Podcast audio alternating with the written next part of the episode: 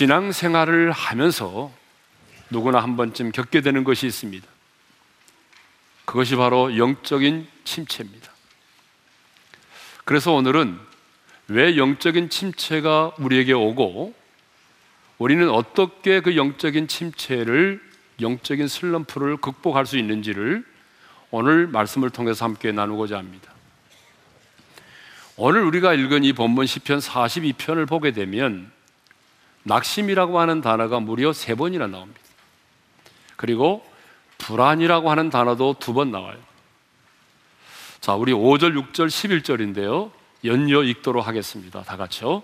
내 영혼아, 내가 어찌하여 낙심하며 어찌하여 내 속에서 불안해하는가? 내 하나님이여, 내 영혼이 내 속에서 낙심이 되므로 내 영혼아, 내가 어찌하여 낙심하며 어찌하여 내 속에서 불안해하는가? 여러분 이렇게 낙심이라고 하는 단어가 무려 세 번이나 나옵니다.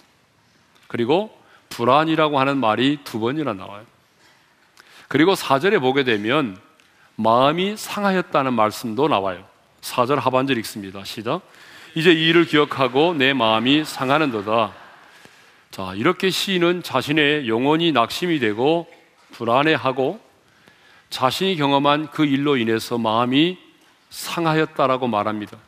이것을 보게 되면 이 시인에게도 뭐가 왔다는 거예요? 영적인 침체가 왔다는 거예요.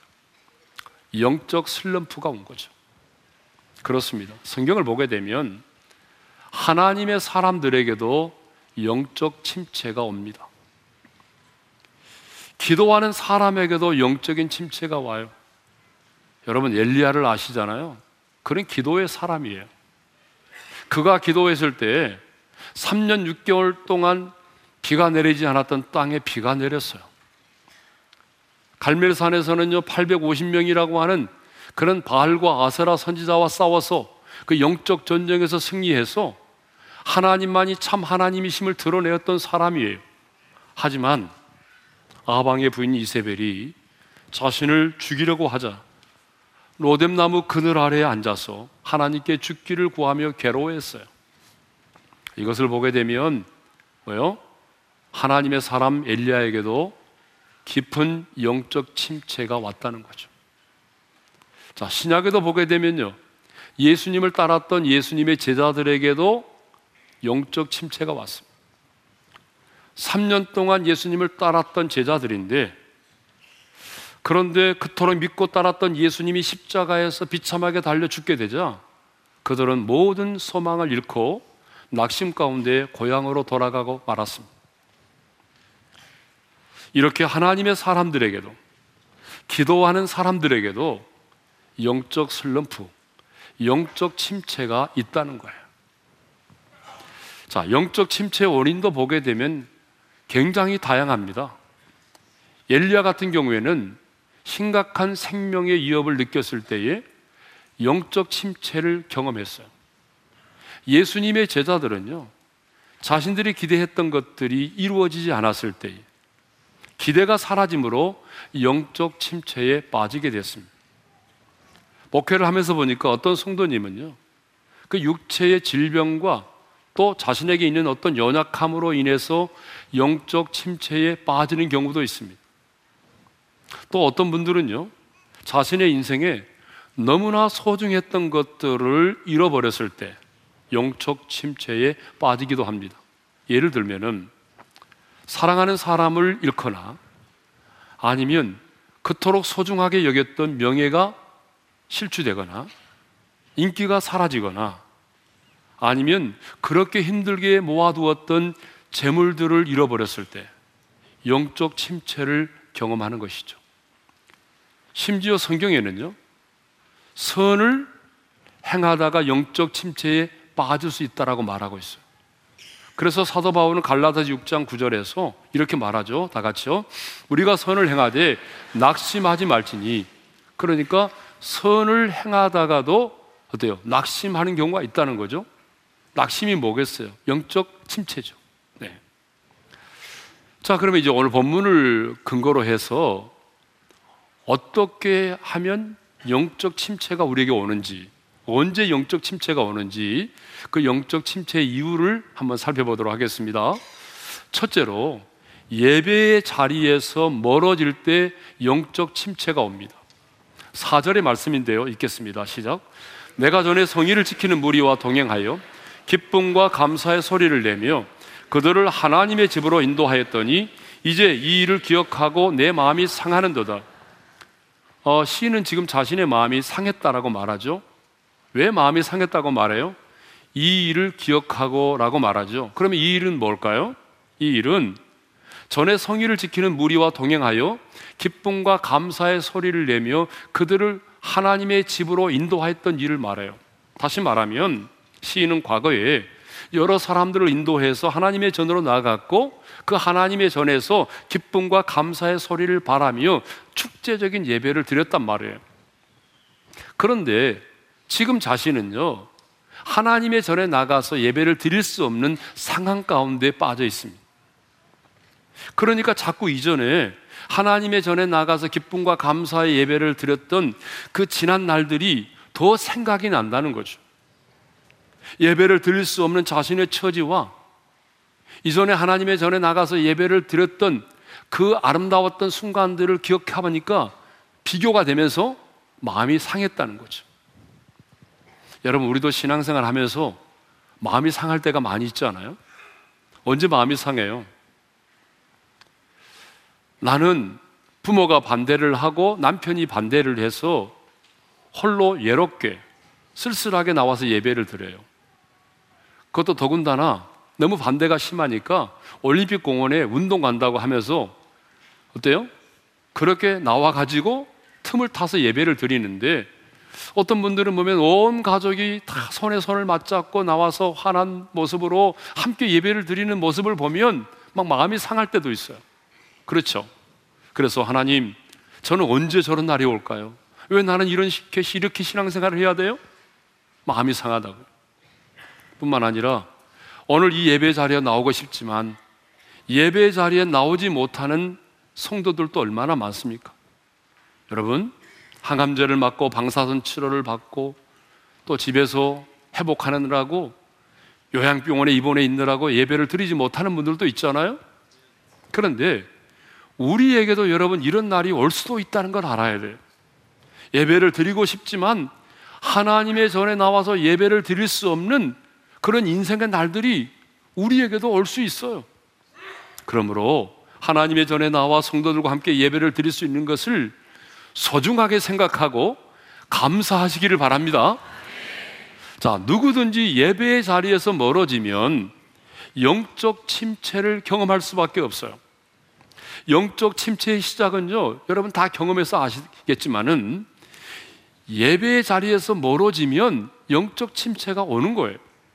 예배에 대한 사모함이 어느 날부터 사라지거나 예배의 자리도 이렇게 은혜를 사모해서 앞자리부터 예배를 드리다가 점점 점점 뒷자리로 옮겨지게 되잖아요.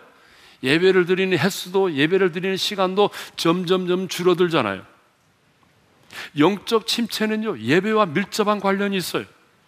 왜냐하면 예배는 하나님을 만나는 가장 중요한 영적인 행위이기 때문에 그렇습니다. 그러므로 여러분, 영적 침체에 빠지지 않으려면, 영적 슬럼프에 빠지지 않으려면, 예배를 생명처럼 귀하게 여기시기를 바랍니다. 여러분을, 여러분, 예배를 여러분의 신앙생활에 최우선에 두기를 바랍니다. 그래서 요나 선지자도 물고기 뱃속에 있을 때에 깊음 속 바다 가운데 던져졌을 때에 이렇게 고백한 적이 있어요. 요나서 2장 4절인데요. 읽겠습니다. 시작. 내가 말하기를 내가 주의 목전에서 쫓겨났을지라도 다시 주의 성전을 바라보겠다 하였나이. 비록 자신이 하나님의 징계 가운데 있을지라도 나는 하나님의 전에 나가서 예배를 드리기를 원합니다라는 거예요. 예배가 이렇게 중요하다는 거죠. 여러분, 영적 침체의 첫 번째 원인은요, 예배의 자리에서 멀어지는 거예요. 그러면 반드시 누구라도 영적 침체가 올 수밖에 없습니다. 자, 두 번째 이유는 상상할 수 없는 고난을 당할 때에 영적 침체를 경험하죠. 자, 7절의 말씀인데요. 읽겠습니다. 시작. 주의 폭포 소리에 깊은 바다가 서로 부르며 주의 모든 파도와 물결이 나를 휩쓸었나이다. 자, 이 시인은 하나님을 시냇물로 비유했던 하나님을 시냇물로 비유했는데 이번에는 자신이 당하고 있는 그 고난을 폭포 소리와 파도와 물결로 비유를 하고 있습니다. 여러분 나이아가라 폭포 보셨어요? 유가수 폭포는요. 저는 유가수 폭포는 보죠, 보지 못했고 나이아가라 폭포는 본 적이 있는데 여러분 이 나이아가라 폭포를 쫙 보게 되면 멀리서 보면요. 저 높은 곳에서 참 물보라를 치며 떨어지는 이 폭포가 정말 장엄하고 아름답습니다. 예. 거기다가 조명까지 쏘아대면은요, 얼마나 멋있는지 몰라요. 그런데 이 거대한 폭포가 떨어지는 그 아래 바로 현장은 어떨까요? 떨어지는 폭포수의 압력에 의해서 거대한 파도와 물결을 일으키죠. 예? 떨어지는 폭포 소리 어떤 소리도 들리지 않아요. 그런데 시인은 지금 자신이 그 폭포가 떨어지는 아래의 현장에 있는 것과 같다는 거예요. 거대한 파도와 물결이 자신의 인생을 휩쓸어 가고 있다는 거예요. 여러분, 우리 인생에도 가끔 그런 날이 오잖아요. 상상할 수 없는 인생의 파도가 밀려와서 내 인생을 휘감아 버릴 때가 있잖아요. 아니, 내가 그동안 쌓아두었던 물질과 명예와 건강, 이 모든 것들을 송두리째 여러분 휩쓸어 버립니다. 그래서요, 나중에는요, 사람 만나는 것도 두려워요. 아침에 눈을 뜨는 것도 두려워요. 이렇게 드라마에서나 보았던 일들이 내 인생 가운데서 일어나고 상상할 수 없는 고난을 만나게 되고 거대한 역경의 파도가 밀려와서 내 인생을 휩쓸어 버리면 우리 영혼이 낙심합니다. 영적 침체에 빠지는 거예요. 자, 세 번째로 언제 우리가 영적 침체에 빠지냐 그러면 하나님이 나를 잊으셨다고 생각할 때입니다. 여러분 구절 상반절의 말씀을 읽겠습니다. 시작. 내 반석이신 하나님께 말하기를 어찌하여 나를 잊으셨나이까? 한번 따라서 합시다. 어찌하여 나를 잊으셨나이까? 시는 지금 자신의 그 비참하고 고통스러운 상황을 생각하면서 하나님 어찌하여 나를 잊으셨나이까? 라고 반문합니다. 그런데요, 어떤 하나님께 그렇게 반문하죠? 내 반석이신 하나님이. 하나님을 반석이신 하나님이라고 말해요. 내 반석이신 하나님께 그렇게 묻고 있는 거예요. 반석이신 하나님은 어떤 하나님이죠? 흔들림이 없는 하나님, 견고하신 하나님이잖아요. 흔들림이 없이 변함이 없이 언제나 나와 함께 계시는 하나님이 반석이신 하나님이신데 그러니까 이 시인은 하나님을 믿고 있었어요. 어떤 하나님을? 내가 믿는 하나님은 반석이신 하나님이라는 거예요. 사람은 변해도 변치 않으시는 하나님이시라는 거예요. 그런데 나는 하나님을 반석이신 하나님으로 믿고 있는데 어찌하여 내 반석이신 하나님은 나를 잊으셨나이까 그 말이에요. 여러분 우리도 신앙생활을 하다 보게 되면 그럴 때가 있어요. 분명히 우리가 하나님께 신앙의 고백을 하잖아요. 여러분 오늘 또 우리가 예배를 드리면서 사도신경으로 우리 신앙을 고백했잖아요. 신앙은 고백했는데 고난이 너무 크거나 고난의 시간이 너무 길어지면 하나님 정말 나를 잊으셨나요? 지금 나를 보고 계세요? 지금 내가 어떤 상황 가운데 처해 있는지 내 마음이 지금 얼마나 초조하고 내가 두려워 떨고 있는지 알고 계세요? 알고 계시고 듣고 계신다면 왜 내 기도에 응답하지 않으세요? 왜 이렇게 그냥 놔두세요? 왜 이렇게 두고 보세요, 그냥? 이렇게 따지듯이 하나님께 물을 때가 있습니다. 언제 우리 영혼이 낙심이 됩니까? 내가 하나님에 대한 분명한 신앙의 고백은 있는데 하나님이 나를 잊으신 것처럼 느껴질 때 그런 생각이 들어올 때 여러분 우리가 영적 침체에 빠지게 되는 거죠. 네 번째는 비방과 조롱을 받을 때예요. 자, 10절의 말씀을 읽겠습니다. 다 같이요. 내 뼈를 찌르는 칼같이 내 대적이 나를 비방하여 늘 내게 말하기를 네 하나님이 어디 있느냐 하도다. 내가 지금 상상할 수 없는 고난을 당하고 역경 가운데 있는데 대적들이 뭐라고 말하죠? 네 하나님이 어디 있느냐라고 비방하고 하나님을 조롱한다는 거예요. 여러분 3절에서도 동일한 말씀을 나누지 않았습니까? 예. 내가 당한 고난도 힘든데 더 힘든 것이 뭐냐 그러면 내 주변의 사람들이 아니 내 가족들이 아니 나를 미워하는 대적들이 하나님이 살아계신다면 어떻게 이런 어려움을 당할 수 있겠느냐? 네가 고난 당하는 것을 보니 하나님은 살아계시지 않는다. 라면서 자신을 비방하고 하나님을 조롱한다는 거예요. 그런데 대적들의 비방으로 인한 고통이 내 뼈를 찌르는 칼 같다고 말해요. 여러분, 칼이 내 살을 찌르는 것도 아픈데 칼이 내 뼈를 찌르는 것과 같은 고통을 느낀다는 거예요. 그만큼 마음이 어떻다는 거예요. 표현할 수 없는 너무 아파서 견딜 수 없을 정도의 고통을 느낀다는 거죠.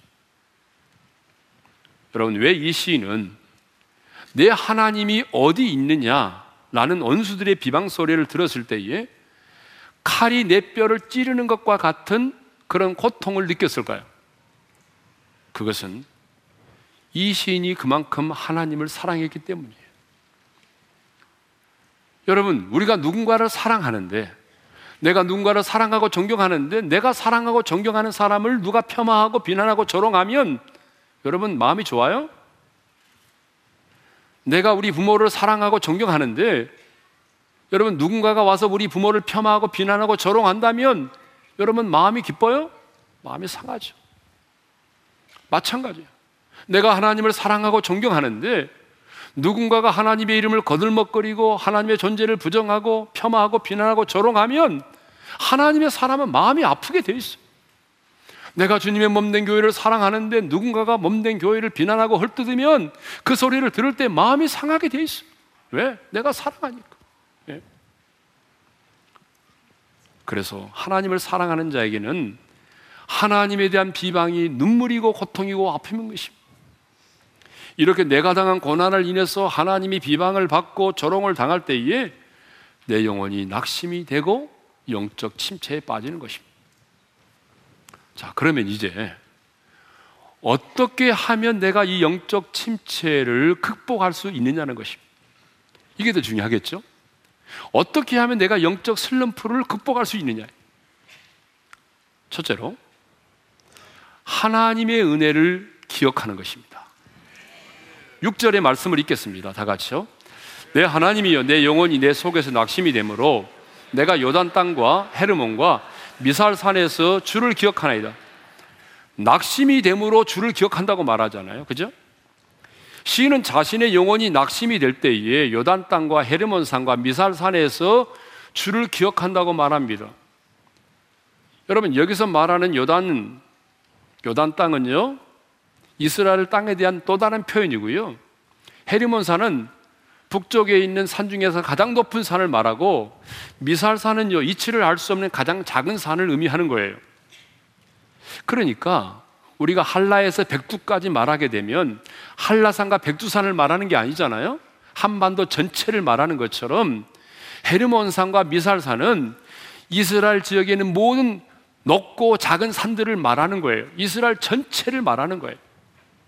그런데 이 시인은 상상할 수 없는 이런 고난과 아픔을 당했을 때에 누군가로부터 비방을 받고 조롱을 받았을 때에 과거에 하나님께서 내 인생 가운데 이스라엘 이 골짜, 이 광야, 이 산에서 하나님께서 내게 베풀어 주셨던 그 하나님의 은혜를 기억했다는 거예요.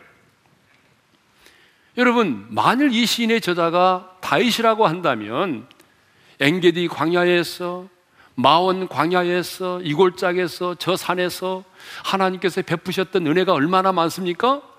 그 현장들을 기억하면서 그때 하나님이 내게 어떤 은혜를 베푸셨는지를 기억했다는 거예요. 마온 광야만 보더라도 어떻습니까? 사우랑에 의해서 다윗이 쫓겨다닐 때 마온 광야에 숨어 있는데 그 사우랑의 군대에 의해서 완전히 포위를 당했어요. 이제는요 잡혀서 죽는 순간만 기다리고 있었어요. 그런데 하나님이 어떻게 개입하셨습니까? 이제는 잡혀서 죽을 수밖에 없는 순간인데 그때 하나님이 블레셋 나라가 쳐들어오게 만들었어요. 그래서 전령이 와서 보고합니다. 왕이여 지금 블레셋 나라가 쳐들어왔습니다. 여러분 다 잡아놨는데 블레셋 나라가 쳐들어왔으니 어떻게 해야 됩니까? 나라를 지키는 것이 우선이잖아요. 그래서 다시 다윗을 놔두고 블레셋과 전쟁하러 떠납니다. 여러분 그때의 일을 기억하고 있어요. 그래 그때 하나님이 나를 생명싸게 보여 주셨지. 수많은 전쟁터에서 하나님이 내게 이런 은혜를 베풀어 주셨지. 여러분, 우리의 영혼이 낙심되고 마음이 상할 때, 영적 침체가 올 때, 우리는 과거에 하나님께서 내 인생 가운데 베풀어 주신 하나님의 은혜를 기억해야 돼요. 여러분, 그렇잖아요. 하나님이 우리를 부르셔, 불러 주셨잖아요. 그리고 피할 길을 열어주시고 감당할 수 있게 도와주셨잖아요. 순간순간 하나님께서 우리에게 얼마나 많은 은혜를 베풀어 주셨습니다. 그러니까 여러분, 지금의 여러분이 처해 있는 상황에 몰입당하지 말고 그 환경에 매이지 말고 과거에 하나님께서 내게 어떤 은혜를 베풀어 주신 일을 기억하라는 거예요. 왜 이게 중요하냐면 과거에 하나님께서 내 인생 가운데 그런 은혜를 베풀어 주셨다면 왜 하나님이 지금 아니 미래에 내게 은혜를 베풀어 주시지 않겠냐 그 말이에요. 그래서 성경에 보게 되면 내 하나님 여호와를 기억하라는 말씀이 참 많이 나와요. 그리고 하나님께서는 이스라엘 백성들에게 하나님을 기억하고 하나님의 은혜를 잊지 않고 기억하게 하기 위해서 할례를 받도록 하셨고 여러 절기를 지키게 하셨습니다. 여러분, 왜 그들이 그 많은 절기를 지켰습니까? 하나님을 잊어버리지 않기 위해서.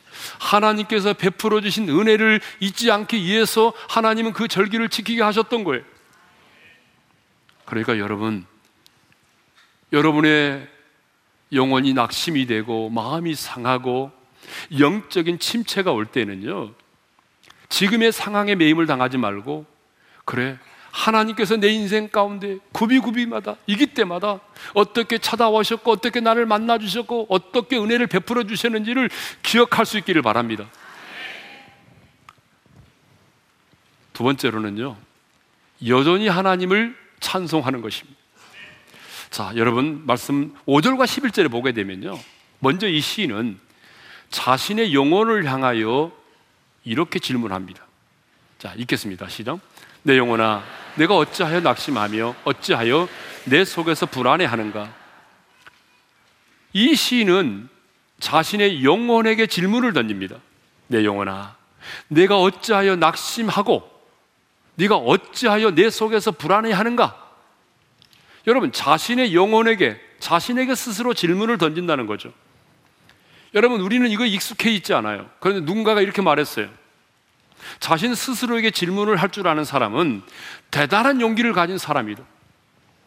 여러분, 지혜로운 사람은요, 늘 자기 자신에게, 그리고 내 영혼에게 질문을 할 줄 알아야 돼요. 여러분, 내 자신에게 질문을 던지는 게 왜 중요한지 아세요? 내 자신에게 질문을 던질 때에 비로소 진정한 회개가 일어나고 변화가 시작되기 때문이에요. 그러니까 여러분, 여러분의 영혼이 낙심되면 아, 왜 이렇게 내가 낙심되지? 이렇게 말하면 안 되고 내 영혼아, 네가 어찌하여 낙심하고 네 마음이 상하였느냐, 불안해하느냐? 라고 이렇게 질문을 던져야 된다는 거죠. 그런데요, 이 시인은 자신을 향하여 질문을 던지는 것으로 끝나지 않았습니다. 더 중요한 사실은 질문만 던지고 끝나면 무슨 소용이 있겠어요? 이 시인은 자신의 영혼을 향하여 질문을 던지는 것으로 끝나지 않고 자신의 영혼을 향하여 외칩니다. 어쩌면 자신의 영혼을 향하여 명령을 합니다. 여러분 그 명령이 뭔지 아세요? 먼저 5절을 읽겠습니다. 시작. 내 영혼아 내가 어찌하여 낙심하며 어찌하여 내 속에서 불안해하는가? 너는 하나님께 소망을 두라. 그가 나타나 도우심으로 말미암아 내가 여전히 찬송하리로다. 11절도 읽겠습니다. 시작. 내 영혼아 내가 어찌하여 낙심하며 어찌하여 내 속에서 불안해하는가? 너는 하나님께 소망을 두라. 나는 그가 나타나 도우심으로 말미암아 내 하나님을 여전히 찬송하리로다. 자신의 영혼에게 어찌하여 낙심하고 불안해하는가? 라고 질문을 던졌던 이 시인은 자신의 영혼에게 이렇게 외칩니다. 하나님께 소망을 두라. 나는 여전히 내 하나님을 찬송하리로다. 내 하나님을 여전히 찬송하겠다고 두 번이나 말하잖아요. 여러분, 여전히 찬송한다는 게 뭐겠어요? 여전히 찬송한다고 하는 말은 상황에 매이지 않고 반복적으로 큰 소리로 하나님을 찬양하는 거예요. 이게 바로 여전히 찬양하는 것입니다. 여전이라고 하는 히브리 단어가 오드라는 말인데 반복하여 그 다음에 오히려라는 뜻을 가지고 있어요. 그리고 그리고 내가 찬송하리로다라고 할 때의 그 단어가 오덴 누인데 이 말의 뜻이 뭐냐 그러면 그냥 큰 소리로 찬양한다는 말이에요.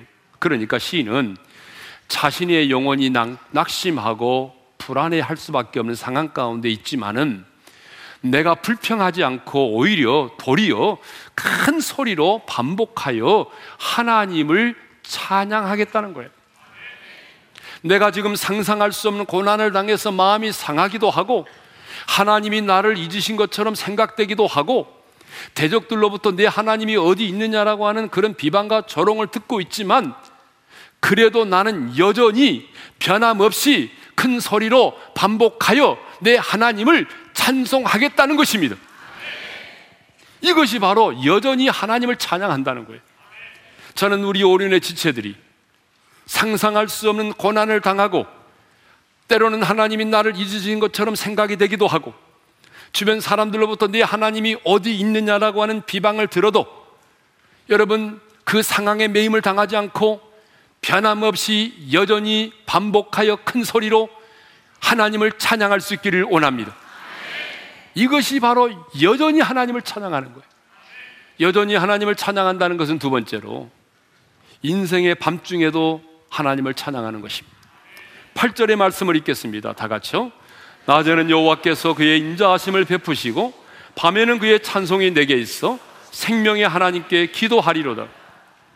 자, 거기 보게 되면은 밤에는 그의 찬송이 내게 있어 그랬잖아요. 여기서 말하는 밤은 인생의 밤을 말합니다. 우주의 낮과 밤이 있듯이 우리 인생에도 여러분 낮이 있고 밤이 있잖아요. 욥기를 보게 되면 엘리우는 우리 하나님을 밤을 허락하신 분이라고 말하고 밤중에 노래하게 하시는 하나님이라고 소개하고 있어요. 사람들은 인생의 밤을 만나면 좌절합니다. 사람들은 인생의 밤을 만나면 낭망합니다.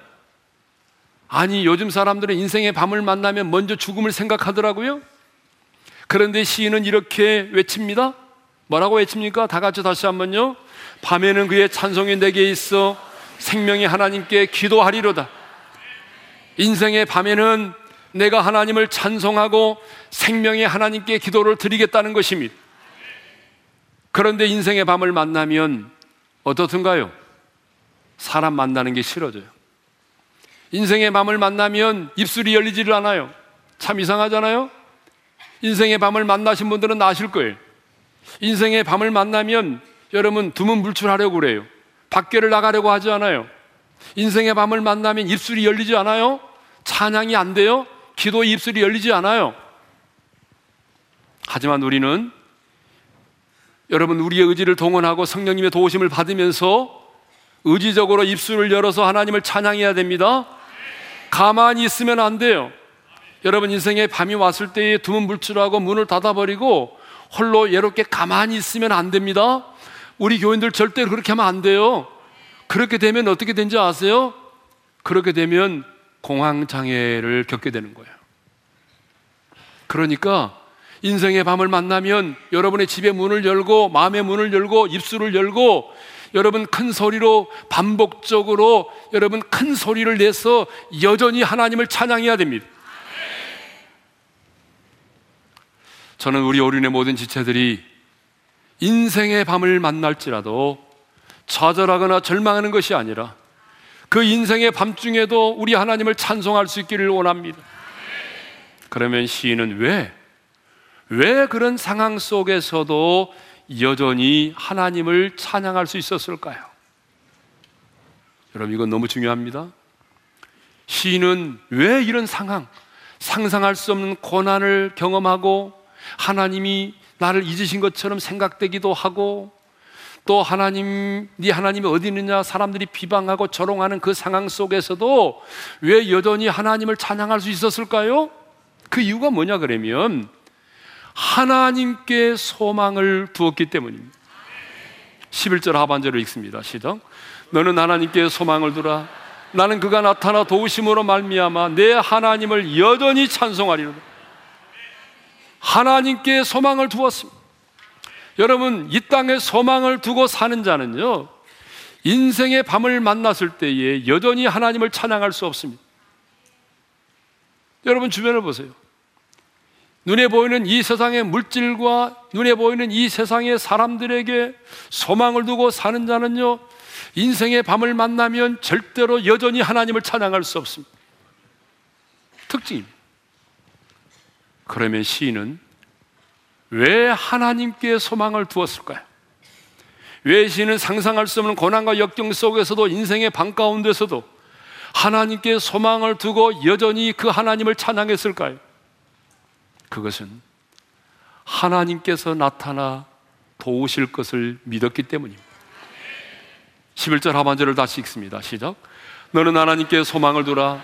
나는 그가 나타나 도우심으로 말미암아 내 하나님을 여전히 찬송하리.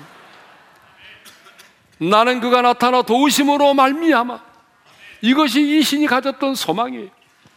지금은 비록 내가 상상할 수 없는 고난과 역경 가운데 있고 사람들로부터 네 하나님이 어디 있느냐라고 비만과 비방과 조롱을 받고 있고 인생의 방 가운데 있을지라도 때가 되면 때가 차면 하나님께서 나타나 도우실 것을 믿었다는 거예요.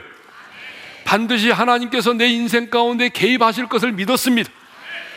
여러분, 이것이 이 신이 가졌던 소망이에요. 이 소망이 있었기 때문에 여러분, 이 고난과 역경 속에서도 이 신은 여전히 하나님을 찬양할 수 있었던 것입니다. 그렇습니다. 여러분, 우리의 믿음은, 하나님을 향한 우리의 믿음은 동굴이 아니라 터널입니다. 따라서 합시다. 믿음은 동굴이 아니라 터널이다. 여러분 무슨 말입니까? 동굴은요, 여러분 빛이 없습니다. 한없이 어둡고 끝이 보이지 않아요. 이게 동굴의 특징이에요. 그런데 터널은요, 아무리 길어도 끝이 보인다는 것입니다. 터널이 아무리 길어도 여러분 계속해서 계속해서 나아가면 끝이 있다는 거죠. 여러분 그게 바로 터널이죠. 터널은 끝이 있어요. 그러므로 지금 여러분은 긴 인생의 터널 가운데 있다고 낙심하지 않기를 바랍니다. 아무리 여러분의 인생의 터널이 길어도 끝은 반드시 있는 거예요. 지금 잘 되는 것이 없다고 포기하지 않기를 바랍니다.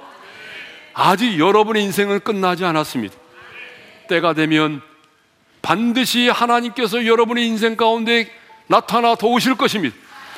반드시 하나님께서 여러분의 가정 가운데 개입하실 것입니다.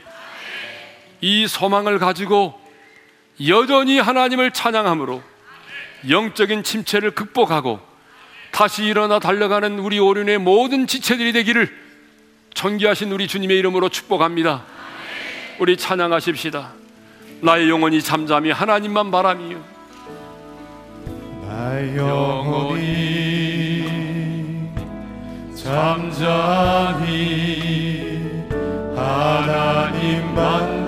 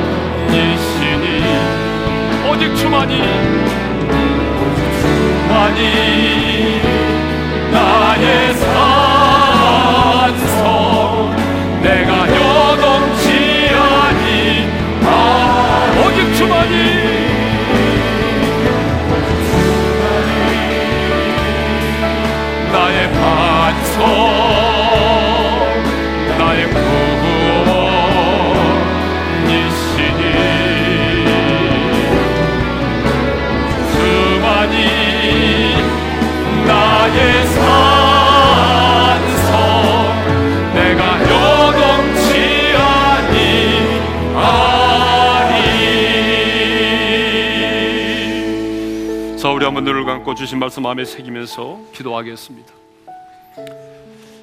여러분 신앙생활 하다 보게 되면 누구나 한 번쯤은 영적인 침체를 겪습니다.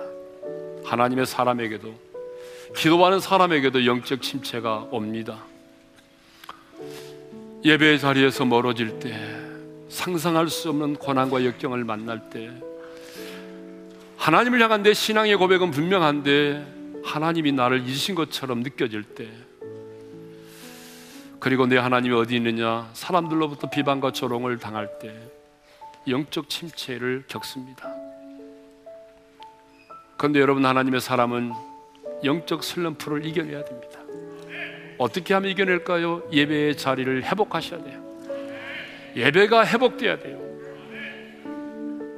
그리고 여러분 인생 가운데 과거에 하나님이 여러분에게 베푸신 그 하나님의 은혜를 기억해야 돼요. 지금의 상황에 매입을 당하, 매, 매임을 당하지 말고 그래 그때 그때 아 내가 인생의 위기를 만났을 때 하나님이 어떻게 내 인생 가운데 개입하시고 어떻게 나를 도우시고 어떻게 하나님의 은혜를 베푸셨는지를 구체적으로 기억하셔야 돼요. 세 번째로는요 여전히 하나님을 찬양하셔야 돼요. 여전히 하나님을 찬양하는 것은 뭐예요? 상황에 매임을 당하지 않고 반복적으로 큰 소리로 하나님을 찬양하는 거예요. 인생의 밤중에 하나님을 찬양하는 거예요. 왜 이 시인이 여전히 하나님을 찬양할 수 있었습니까? 하나님께 소망을 두었기 때문에. 여러분, 여러분이 여전히 하나님을 찬양할 수 없는 것은 하나님이 소망이 아니라 이 땅에 그 무엇이 소망이니까 그래요. 하나님께 소망을 두는 자는 여전히 하나님을 찬양합니다. 그 소망이 무엇입니까? 하나님이 반드시 나타나 도우실 것을 믿었기 때문에. 여러분, 우리의 하나님의 사람의 믿음은 동굴이 아니라 터널이에요. 언젠가 터널은 끝나게 돼 있어요. 하나님이 언젠가 반드시 내 인생 가운데 개입하셔요. 그 소망을 가졌기 위해 우리는 여전히 하나님을 찬양하는 거예요. 하나님, 저에게도 이런 영적인 슬럼프가 왔습니다. 그렇지만 주님 이 시간 내가 예배의 자리를 회복하고 예배를 회복하고 과거의 내 인생 가운데 베풀어진 하나님의 은혜를 기억하고 내가 지금 상황에 매임을 당하지 않고 여전히 하나님을 찬송함으로 인해서 내가 이 영적인 슬럼프를 이겨내게 도와주십시오. 어떤 상황에 있을지라도 여전히 하나님을 찬양하게 도와주십시오. 반복하여 큰 소리로 하나님을 찬양할 수 있게 도와주십시오. 왜요? 하나님이 나의 소망이니까. 하나님이 내 인생의 어느 순간에 반드시 나타나 나를 도우실 것을 믿기 때문에 우리 다 같이 말씀을 붙들고 주여 한번 외치고 간절히 부르짖어 기도하며 나가겠습니다. 주여! 감사합니다.